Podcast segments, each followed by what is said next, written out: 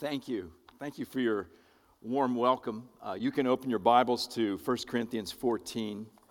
It is a, uh, even though it was last minute, it's a joy to be with you. And uh, when I come to Redeemer Fellowship, it's good to see people that um, were part of Covenant Fellowship for years and then people I've never met. And to see how this church is, is growing is such an encouragement. And um, so just being with you is an encouragement to me. I, I also want to thank you. Uh, every time I come, I want to do this. I want to thank you for your partnership with Sovereign Grace. You make us stronger as a family of churches. Uh, just your gospel presence here in the Newark, Delaware area, uh, your commitment to preach the gospel and to reach out with the gospel, that strengthens us. And then you have planted and built a church so well. You are a model of how to plant a church.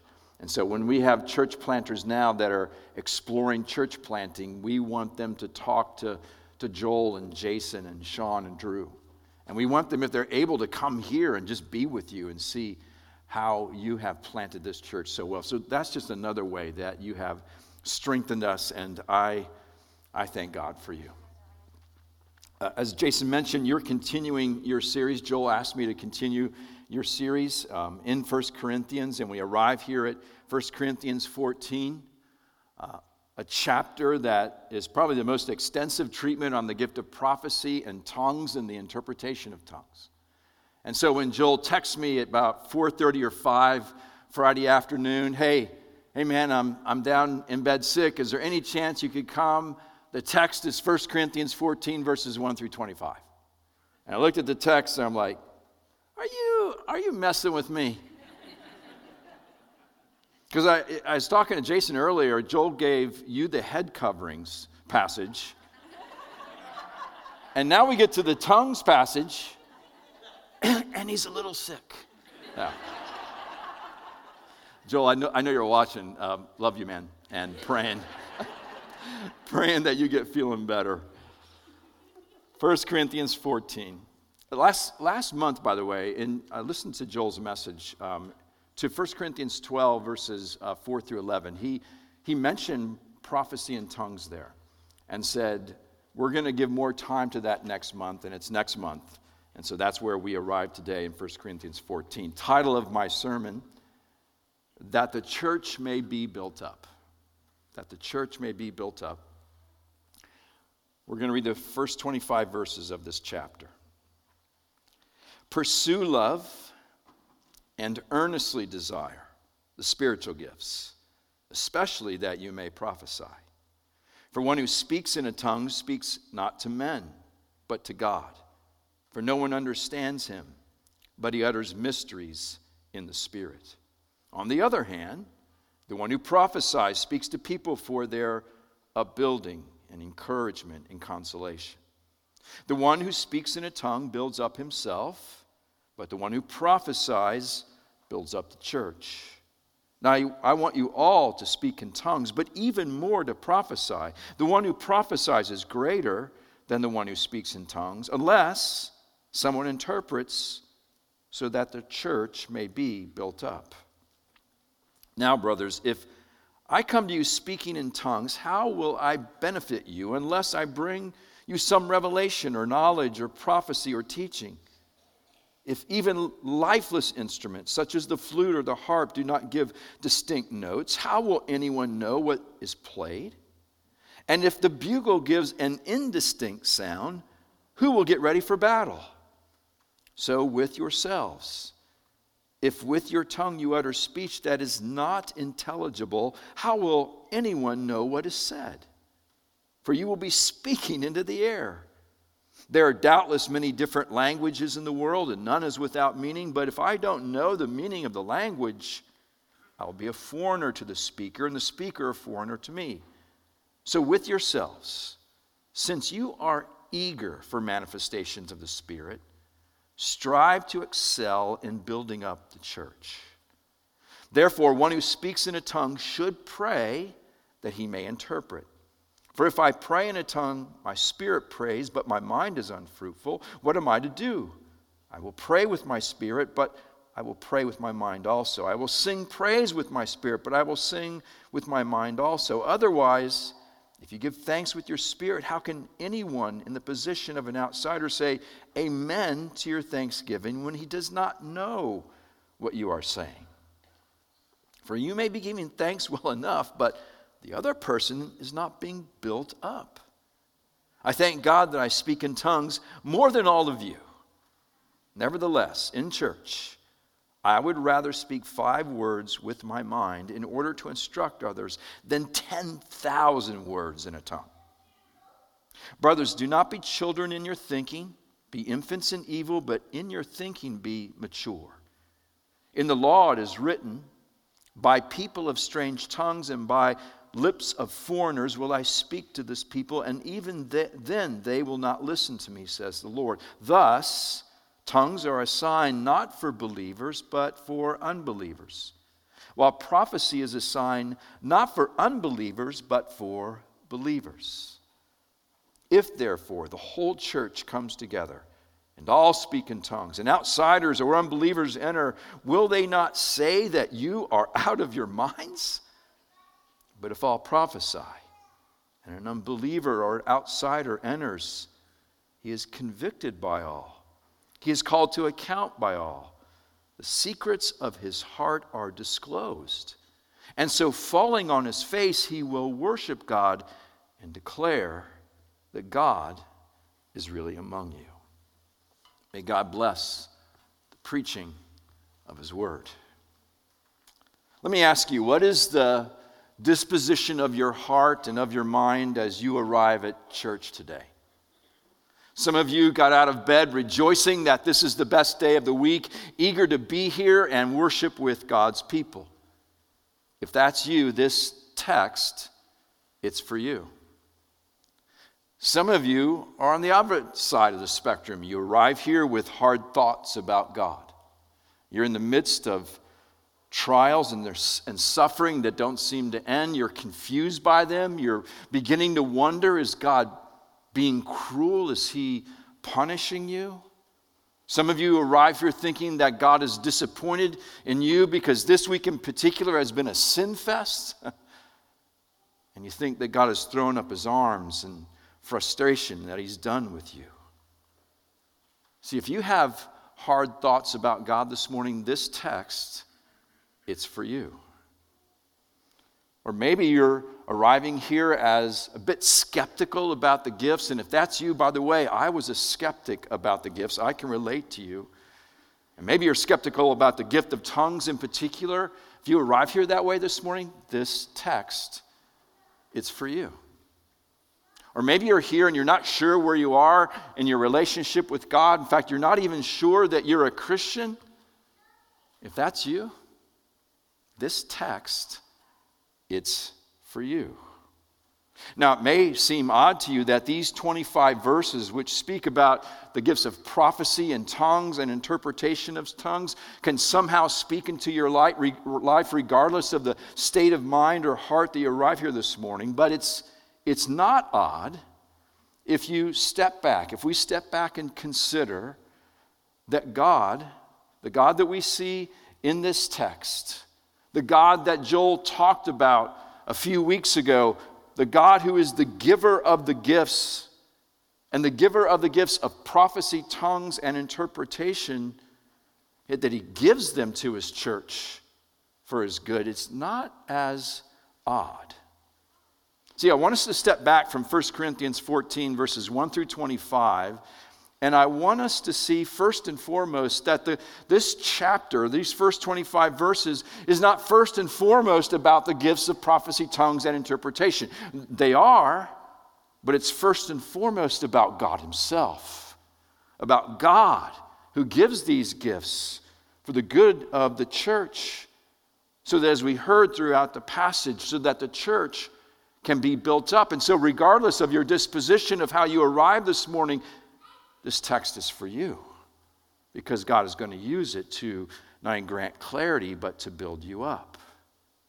Therefore, I've, I've written my points intentionally to be God centered and not gift centered. So, as we look at these wonderful gifts, prophecy, tongues, and interpretation of tongues, we will understand God's intention of giving them to this church and to his church. So, three points. Here's my first point. Number one, God's desire to build up. God's desire to build up. So, after dedicating chapter 13 to the primacy of love, as Jason talked about last week, Paul begins chapter 14 by saying, Pursue love. Good transition statement, and earnestly desire the spiritual gifts, especially that you may prophesy. So, as we gather together on Sunday mornings, as we gather together in fellowship groups, we should be eager to desire the gifts, and according to chapter 14, verse 1, especially the gift of prophecy. Gordon Fee makes this wonderful observation. He says in 1 Thessalonians chapter 5 verse 20, we find the earliest mention of prophecy or prophetic utterance in the New Testament. Although not a frequent term in the Pauline corpus, it occurs in the earliest and latest of the letters.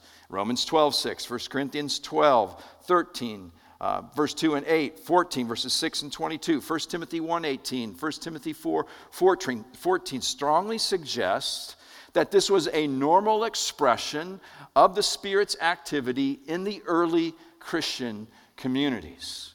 So, in earnestly desiring the gift of prophecy, you are earnestly desiring a normal expression of the Spirit's activity in the New Testament church. But, but what is it? It's, it's mentioned in 1 Corinthians 12, verse 10. It just says prophecy. It just says prophecy here. What is the gift of prophecy? Here's the definition we use at Covenant Fellowship prophecy is the human report of a divine revelation. Prophecy is the human report of a d- divine revelation. Now, you got to be careful with that word revelation. By revelation, we don't mean that what is spoken prophetically is going to be added to the canon of Scripture. The prophetic word that Drew shared this morning, you will not find in your Bibles this afternoon. That's what that means. You say, well, why use the word revelation then, Mark, in your definition? It's because it's the same word that Paul uses when he talks about prophecy later in the chapter. Look at verse 26. He says, What then, brothers, when you come together like we have this morning? Each one has a hymn we sang this morning, a lesson I'm preaching now, a revelation. There's the word revelation, a tongue or an interpretation. Then go down to verse 30. If a revelation, there's that word again, if a revelation is made to another sitting there, let the first be silent for you can all prophesy one by one. And so we see in verse 30 and 31 that Paul uses revelation and prophecy synonymously because revelation is descriptive in nature. Wayne Grudem says it this way The revelation which comes is thought by Paul to be of divine, not human origin. This is evident first from the fact that the word Paul uses for revelation occurs 44 times in the New Testament, and it never refers to human activity or communication. Rather, whenever the New Testament speaks of a revelation, it is always given by the activity of God. So, prophecy is the human report of what you believe God has brought to mind, and you're reporting it for the good of the church. Now, we can quickly move past the definition, okay, understand what the definition, and we can miss a stunning truth. God, the God of the universe, desires to speak to you today. God wants to speak to us. Now, we got to get this right. The primary way that God speaks to us is through His Word.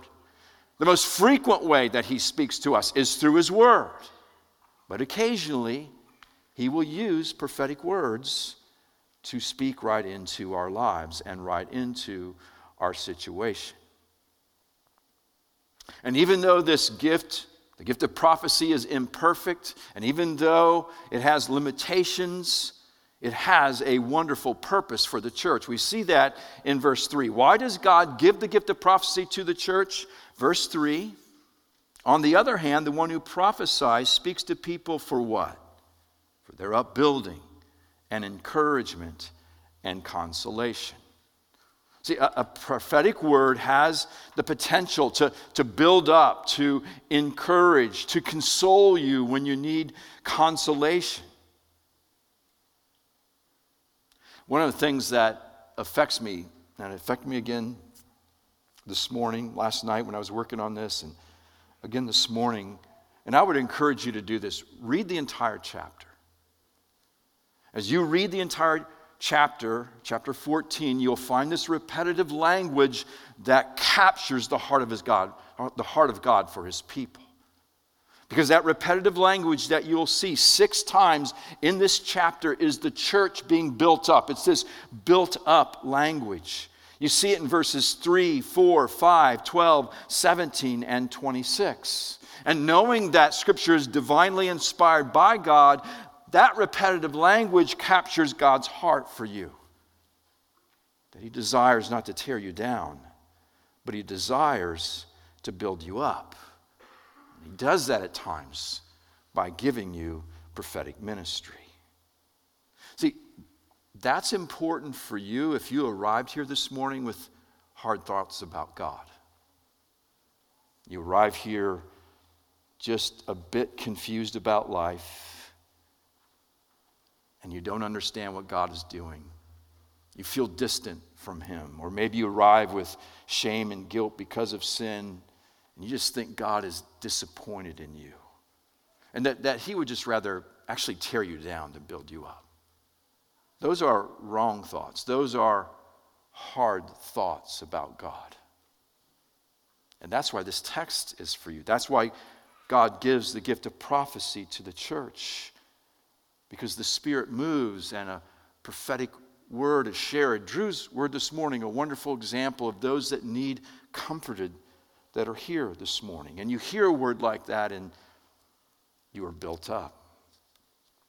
Yesterday, I took some of the members of the Covenant Fellowship prophecy team with me to Green Tree Church, a Sovereign Grace church in Egg Harbor Township, New Jersey. And I taught, and then we did some time of ministry. And one of the people traveling with me, uh, Lori Snyder, uh, actually during the ministry time came up to me and said, Here's this picture that I have, and I wonder if I'm supposed to share it. And so I had her share it. This is what this is the picture God gave her right during the ministry time. And so I had it share with her, have her share it with everyone there. She had a picture of a bonsai tree and of these scissors just pruning away at the bonsai tree, just cutting it, making it more fruitful. And she said, I, I, just believe there are people that are coming and they're going through this pruning season that the Lord's taking them through. And they came here today because they're discouraged and they're looking for encouragement. They came here today because they're a bit hopeless and they're looking for hope. And so I had her share that word. And when she was done, there was a man to my right who immediately stood up and he said, I just bought my wife a bonsai tree this week. And I bought her that bonsai tree as a gift because we're going through some really tough times together and I thought it might comfort her. And I came today because I'm looking for encouragement and I'm looking for hope. He got done, and another man stood up and he said, My wife has had a bonsai tree for a number of years, and she prunes it. And she and I are walking through some of the most difficult times in our life, including our marriage. And this church knows I haven't been here for some time, but I had to come today because I was looking for encouragement and I was looking for hope. See, God uses the gift of prophecy with specificity like that to build up his people and to build up his church. By the way, th- this work of, of building up is not limited to the gift of prophecy. The gift of tongues can, can also build you up as well. We'll talk about the gift of tongues more in the next point, but we see in verse 4 this building up language as it relates to the gift of tongues. Verse 4 the one who speaks in a tongue builds up himself, but the one who prophesies builds up the church. A gift of tongues, it has this this self edification component to it so that when you use the gift of tongues, it will strengthen your relationship with Jesus Christ if you have that gift. So, if you have arrived here a bit skeptical about the gifts and the gift of tongues in particular, again, I can relate to your skepticism. See God's desire of giving the gift of prophecy and the gift of tongues to his people for the purpose of building them up. But before we look at the gift of tongues, I want to make you aware of a couple of limitations that the gift of prophecy has. It, it does have some lim- limitations. First of all, prophecy, the gift of prophecy, is affected by our finite and fallen humanness. So, our ability to give and receive prophetic words is limited and imperfect. It's why I love this verse in my Bible that Jason preached last week. For we know in part and we prophesy in part. Because Christ has not returned yet. And that day, when he returns, we will know fully and we won't need the gift of prophecy. But now we know in part and we prophesy in part. It means this that the prophecies that we see in our Bibles, they are infallible. But prophetic words that are shared today, they are fallible meaning that they are imperfect, that mistakes can be made. And that has practical implications for you. That if you're the recipient of prophetic ministry, of a prophetic word, whether it's corporately here or in a small group, or if you have a prophetic delivered to you uh, personally, you need to take it and weigh it as it says in 1 Corinthians 14, verse 29. You need to submit it to God and to His Word. You need to submit it to the wise counsel of others. Uh, we want to be very clear about this. We don't want people making major decisions about their life based on a prophetic word. That's not, it's not intended to be used that way because it's affected, our, that gift is affected by our finite and fallen humanness. Second limitation the gift of prophecy has no authority on its own. There's only one authority in our lives. You got to get this right, and that is God's word. This is the authority in our life. And so the gift of prophecy operates under the authority of God's word. It doesn't have an independent authority, which is why we don't want people making decisions about their lives based on a prophetic word. In fact, it means that prophetic ministry needs to be submitted to the word of God, and that's one of the ways that you weigh a prophetic word that you receive. And so if you arrive here with questions about the gift of prophecy, I certainly understand them. But I would say this that this church wants you to know, and our family of churches wants you to know, that we're attempting to use the gifts and the gift of prophecy in particular within the confines of sound biblical doctrine, within the confines of biblical boundaries, because we know that's the best way for it to be used. And maybe, maybe that will comfort you as it relates to the gifts and the gift of prophecy and tongues in particular. I mentioned going to, to Green Tree Church yesterday, and um, we had just a wonderful time of, of ministry with the folks, and we were wrapping up. And this woman came up to me um, and she said, I want you to know that I walked in here as a cessationist. I don't, didn't believe in the gifts. I didn't see it. I didn't see it in Scripture. I didn't see how it could happen. I walked in here as a cessationist, and today I'm leaving as a continuationist. Here's why your teaching was clear and it helped me, but it wasn't just the teaching. I watched how prophetic ministry was used, and that helped convince me as well. So, if you're still not sure about the gifts, the gift of prophecy, maybe even the, the gift of tongues, watch. Watch how this church uses the gifts and study Scripture for yourself and allow the Lord to lead you on that theological decision. Okay, second point God's desire for clarity. So we have God's desire to build up. Number two, God's desire for clarity. See, I come into the pulpit this morning excited to be with you because I have faith that God wants to give you clarity regarding the gift of tongues and how it, along with the gift of interpretation, can be used, if it's done rightly, to build up the church. Now, the gift of tongues is only mentioned twice in the New Testament. It's mentioned in the book of Acts and it's mentioned here in 1 Corinthians. Yet, you know this, the gift of tongues has attracted so much attention. It's created so much controversy. It's, it's, it's raised a number of questions. And I get it. Let's, let's just be honest. Tongues is a weird gift, isn't it?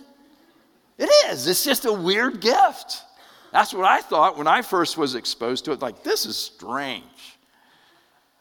Which is why it's very interesting that Paul, an apostle of Jesus Christ, an author of much of the New Testament, a theological genius, says here in chapter 14, verse 18, I thank God that I speak in tongues more than all of you.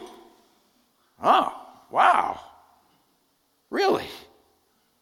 I mean, there's a lot he could have been thankful for. There's a lot he could almost sort of brag about, but tongues? Paul didn't shy away from the gift of tongues. He wasn't afraid of the gift. Rather, it seems, according to our text, that he regularly was given to praying and singing and praising God in tongues, and he wasn't embarrassed to say so. That's, that's, that's what the text tells us. And that alone should give us pause. It should give us pause before we quickly dismiss the gift of tongues as not for us. Not, not that one. That one's not for me. See, we must remember that the gift of tongues is listed in God's inspired word. That the gift is not man's idea, that the gift is actually God's idea. So, what is, what is the gift of tongues? How, how do you define that gift? Here's the definition I want to give you the gift of tongues is the spirit empowered ability to speak in a language you have not learned before. So, the gift of tongues is a spirit empowered, uh, empowered ability to speak in a language you've never learned before. That's the definition. It's a heavenly prayer language that you speak to God. And we know that from verse 2. He says in verse 2 for one, for, the, for one who speaks in a tongue speaks not to men, but to God, for no one understands him, but he utters mysteries in the Spirit. So, tongues is speech that is directed to God. And we know from verse 4 that when we pray in tongues, and when we pray in tongues, we should do that in private because there's no interpretation, that it builds up, as I mentioned before. Now, I, I, mentioned earlier that if you arrive here this morning a bit skeptical about the gifts, that's how I arrived at Covenant Fellowship Church. Jill and I and our family came from a cessationist church, a cessationist past, and then we were exposed to the gifts. And when I, I remember the first time I heard somebody privately, very quietly praying in tongues, it weirded me out. Uh, this is a weird thing, this is a weird gift. And so we had to study scripture. Where are we at theologically? Are we cessationists or continuationists? So we spent some time studying scripture. And these passages here were very, very helpful for us. And so we realized, okay, I think we're, we're continuationists, but what does that mean? What, what gifts do we have? So we just began to pray about that. And I remember praying, Lord, I'm open to any of the gifts, but not, not tongues. No, I don't want, no way. I don't want that one. And I didn't pursue it. I didn't eagerly desire it. I didn't earnestly desire the gift of tongues. I'll never forget, we were at a, um, a meeting of Sovereign Grace churches gathered together, and there was a wonderful preaching uh, that particular evening uh, from the Old Testament, you know, where uh, Moses touches the rock and water gushes out and refreshes his people in the desert. And there was a time of ministry after that. It wasn't a time of ministry for tongues. And so I just, I just felt compelled to, to go down. And so I went down.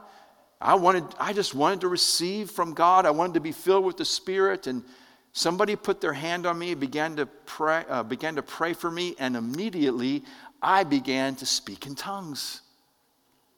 It freaked me out. But well, here's what I remember. There were two things I remember. I remember being very humbled. It was almost like I was standing on holy ground because I was aware of the presence of God Himself through the work of the Spirit. And I thought, I, I don't deserve even to be here. That was the first thought that I had. The second thought is, what am I saying? And I realized, oh, I can control this. I can, I can stop it. I can start it. And over the next several months, learned how to use the, to, the gift of tongues, to pray like Paul mentions here with the gift of tongues. So if you are if you think this is a strange gift, I completely understand. I would say study Scripture and talk to those who have the gift. But by the way, did you note in verse 5 that Paul writes, he says that the one who, who prophesies is greater than the one who speak in, speaks in tongues. Now, what, is, what does that mean? Does it mean that the person who has the gift of prophecy is greater than the person who has the gift of tongues? That makes no gospel sense, does it? The ground's all level around the cross. So we know it doesn't mean that. Does it mean that the gift of prophecy is greater than the gift of tongues? And when you went through 1 Corinthians 12, verses 4 through 11, you don't see any distinction or any hierarchy, so we know that it doesn't mean that. So, what does Paul mean here? It means that prophecy has a greater potential to, to build up, has a greater potential to edify the church because it's in intelligible language. In, language that you would understand, unless there's a tongue that's interpreted and that would be language you would understand as well for the purpose of the gathered church to be built up. See, it's greater because God's desire is for the church to be built up. He, he wants people to have clarity in the gathered setting for what is being said to them, because when they have that clarity, there's more of a potential for the church to be built up. Which is why Paul devotes chapters 8 through 19 in our text by making the point of intelligibility, by using music, musical instruments and different languages as illustrations of how God's people can have clarity when a tongue is shared because his desire is that they would be built up. Let's just use one example. Look at verse 10 again. There are doubtless many different languages in the world, and none is without meaning.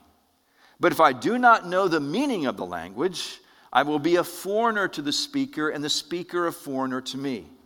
So, with yourselves, since you are eager for manifestations of the Spirit, strive to excel in building up the church. So, how do you do that? He says, Well, therefore, one who speaks in a tongue should pray that he may interpret. God wants his people to have clarity as to what is being said so they can be built up. And one of the ways that he gives clarity to his people is by giving the gift of interpretation to the church. So, what's, what's the gift of interpretation? Here's the definition I want to give you. The gift of interpretation is the spirit empowered ability to translate a public utterance of tongues into the language of the congregation. Let me read it again. The gift of interpretation is a spirit empowered ability to translate a public utterance of tongues into the language of the congregation. Now we know from verse 2 that the, the nature of tongues is God directed. Therefore, an interpretation of tongues needs to be God directed as well. That means that the interpretation is going to be more in the form of a, of a prayer, or of a praise, or of an expression of gratitude to God. That's what you're listening for when you hear an interpretation. Is it directed to God? Mark Stibbe says this When a tongue is given in public, there's a sense in which the congregation is overhearing the passionate worship of an individual believer, much like what happens when we read the Psalms these are hymns of praise from a believer or nation uh, of the nation uh, or nation of God. If an interpretation is offered which is not in the form of prayerful adoration, we should be cautious about regarding it as a genuine interpretation. If it is offered in the form of praise language, then it has a much better chance of being the true interpretation. So at Covenant Fellowship, we we haven't had many tongues and interpretation on a Sunday morning. I, I think that's fine. I don't think the New Testament talks about frequency. If anything, it talks about frequency. Prophecy is going to be used more. Um, I mentioned the Gordon Fee quote earlier. So we've only had a few over the last many years, and it was about, um, I don't remember how many years ago now. The pandemic threw me off. Four or five years ago, there was a Sunday morning And this was my this was my state of mind coming into the meeting. I didn't have any public responsibility. I just had responsibility for the prophecy mic like Drew did this morning, and I was feeling really tired and I thought I can just kind of cruise through this service. That was my mindset, right? So I go to the prophecy mic and I'm there and there's people came up with prophetic words, but uh, then Joe Stagora came up and he said, "Mark, I think I've got a tongue." I'm like, "Oh man,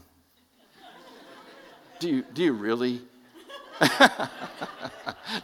that's, that's what I think that's what I said to him, actually. Really? And so I'm, I'm praying, I'm thinking, I don't know, we're getting towards the end of the song set. I'm not sure it's going to fit. And so I went over to, to Jared and I said, you know, he thinks he's, Joseph thinks he's got a tongue. What do you think? I think we're near the end. And so he said, no, we're not going to take it. So I go and I tell Joseph, I said, we're not going to take it this morning. So he says, okay. And, and he left. And it, it was like we sang the next verse. And Jared comes over to me and, and he says, I think we're supposed to take that tongue from Joseph. I'm like, well, he's not here. He goes, find him. So I'm running out of the auditorium. I'm running out in the lobby looking for Joseph. I find him and I bring him back in. And then Jared gets up, and this is how we do it at Covenant Fellowship typically. He said, We, we believe that we have someone who has a tongue, and uh, if you think you have the gift of interpretation or interpretation, please come forward. Now, we wouldn't have him share the tongue publicly until we knew we had the interpretation. So, I, you know, I'm, I'm aware of one or two people in our church that have the gift of interpretation. And so that morning, the morning when I was tired and think I didn't have much to do, like five or six people come up with what they think is the interpretation. And so I'm thinking, I got to listen to every one of those, which is what I did. And so there's this long I mean, the instruments are playing, there's this long, pregnant pause in our meeting as I'm listening to each of these interpretations. And what I'm, what I'm looking for is is it God directed speech? And I think we, oh, we got one. And so we, we had Joseph share, and we had the woman who had the interpretation share, and it was wonderful. It was, it was exactly what, what Mark Stibbe talks about. You're listening in on somebody who is giving praise to God. It was all God directed. It was edifying. It built up the church. Now, w- without interpretation, tongues should be used in private. L- read verse 28 in this chapter because it says as much. But when you use the gift of tongues in public, it needs to be accompanied by interpretation so that the church can be built up. Okay, third, last point God's desire to save.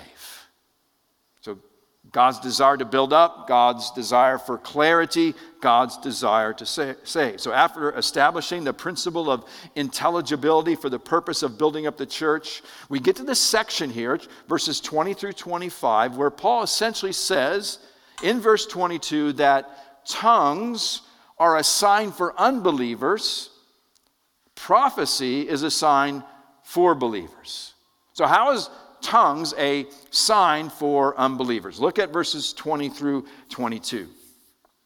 Brothers, do not be infant, or excuse me, brothers, do not be children in your thinking, be infants in evil, but in your thinking be mature. In the law it is written, by people of strange tongues and by the lips of foreigners will I speak to this people, and even then they will not listen to me, says the Lord. Thus, or therefore, tongues are a sign not for believers, but for unbelievers. Now, the context of verse 21, Paul is quoting Isaiah chapter 28, verses 11 and 12. Let's look at those. We have to understand that verse, these verses to understand verse 21. Look at these verses with me. For by people of strange lips and with a foreign tongue, the Lord will speak to this people to whom he said, This is rest. Give rest to the weary, and this is repose. Yet they would not hear. So, the context of Isaiah 28 is one of God's judgment on unbelievers in Israel because they had not listened to God's repeated warnings to repent. God tells them He's going to send foreigners and historically, contextually, he sends Assyrian invaders whose speech and language they do not know or understand. So Paul quotes Isaiah 28 to illustrate that tongues, a language that can't be understood by unbelievers unless there's interpretation, is a form of punishment for their judgment and hardness of heart because of their unbelief in Christ. Thus says Paul, and for that reason, Paul says in verse 22 signs or tongues then are a sign for unbelievers. And then he goes on to say that prophecy is a sign for believers. Now, he's already established earlier in the chapter that the purpose of prophecy is one of building up. We can see why that prophecy is a sign for a believer, a good sign. And with that principle established, tongues, a sign for unbelievers, prophecy, a sign for believers, he then contextualizes these gifts in verse 23. Look at verse 23. If there the whole church comes together like we are this morning, and all speak in tongues, and outsiders or unbelievers enter, will they not say that you are out of your minds? See, when the whole church is gathered, filled with believers and unbelievers, which I hope is the case today, Paul is saying this don't devote your meeting to the speaking of tongues unless there's interpretation, because it won't edify the believer, and the evangelistic opportunity to share the gospel will be with unbelievers will be lost because they're going to hear the tongues without the interpretation. They're going to think this church is straight up crazy, right? That's what he's saying in those verses. But why then does Paul encourage prophecy to be used when believers and unbelievers are present in the gathered church? We find our answer to that in verses 24 and 25. But if all prophecy, prophesy. So, tongues, not tongues, but if all prophesy and an unbeliever or outsider en- enters, he is convicted by all. He is called to account by all. Why? The secrets of his heart are disclosed. And so, falling on his face, he will worship God and declare that God is really among you. See, prophecy is a blessing to an unbeliever because God can use it to reveal himself by revealing the secrets of his or her heart of an unbeliever that's in a meeting and they can't deny the fact that God is present among this group of people. Uh, note the contrast in the text. The contrast between the response to the unbeliever where there's tongues being spoken without interpretation, they, they're like, that, that's crazy. But when there's prophecy and it's intelligible and they understand it, they fall on their face and they worship God.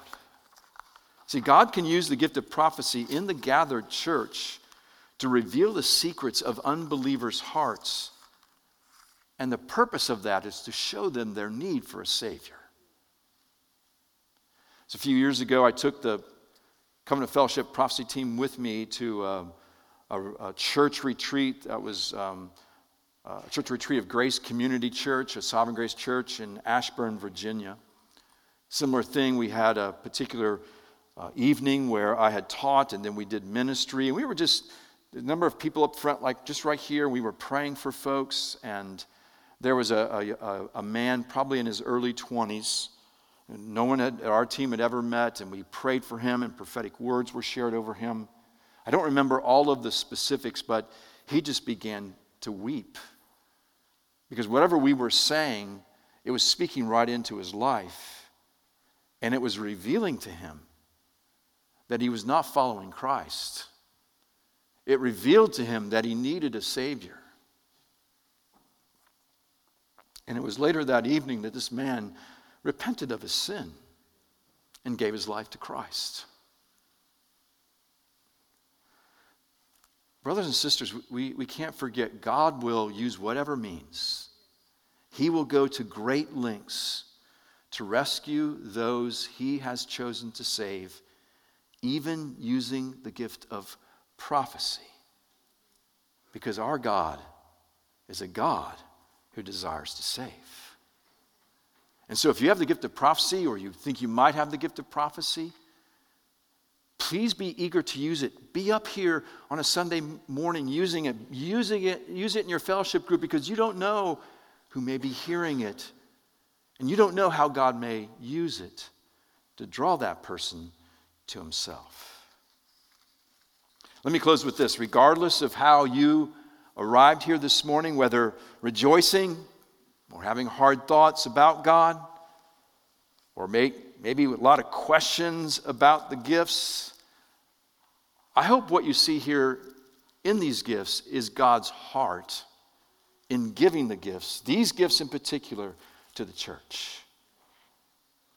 See, He's a God who wants to use them to build you up and potentially, for some, to grant salvation.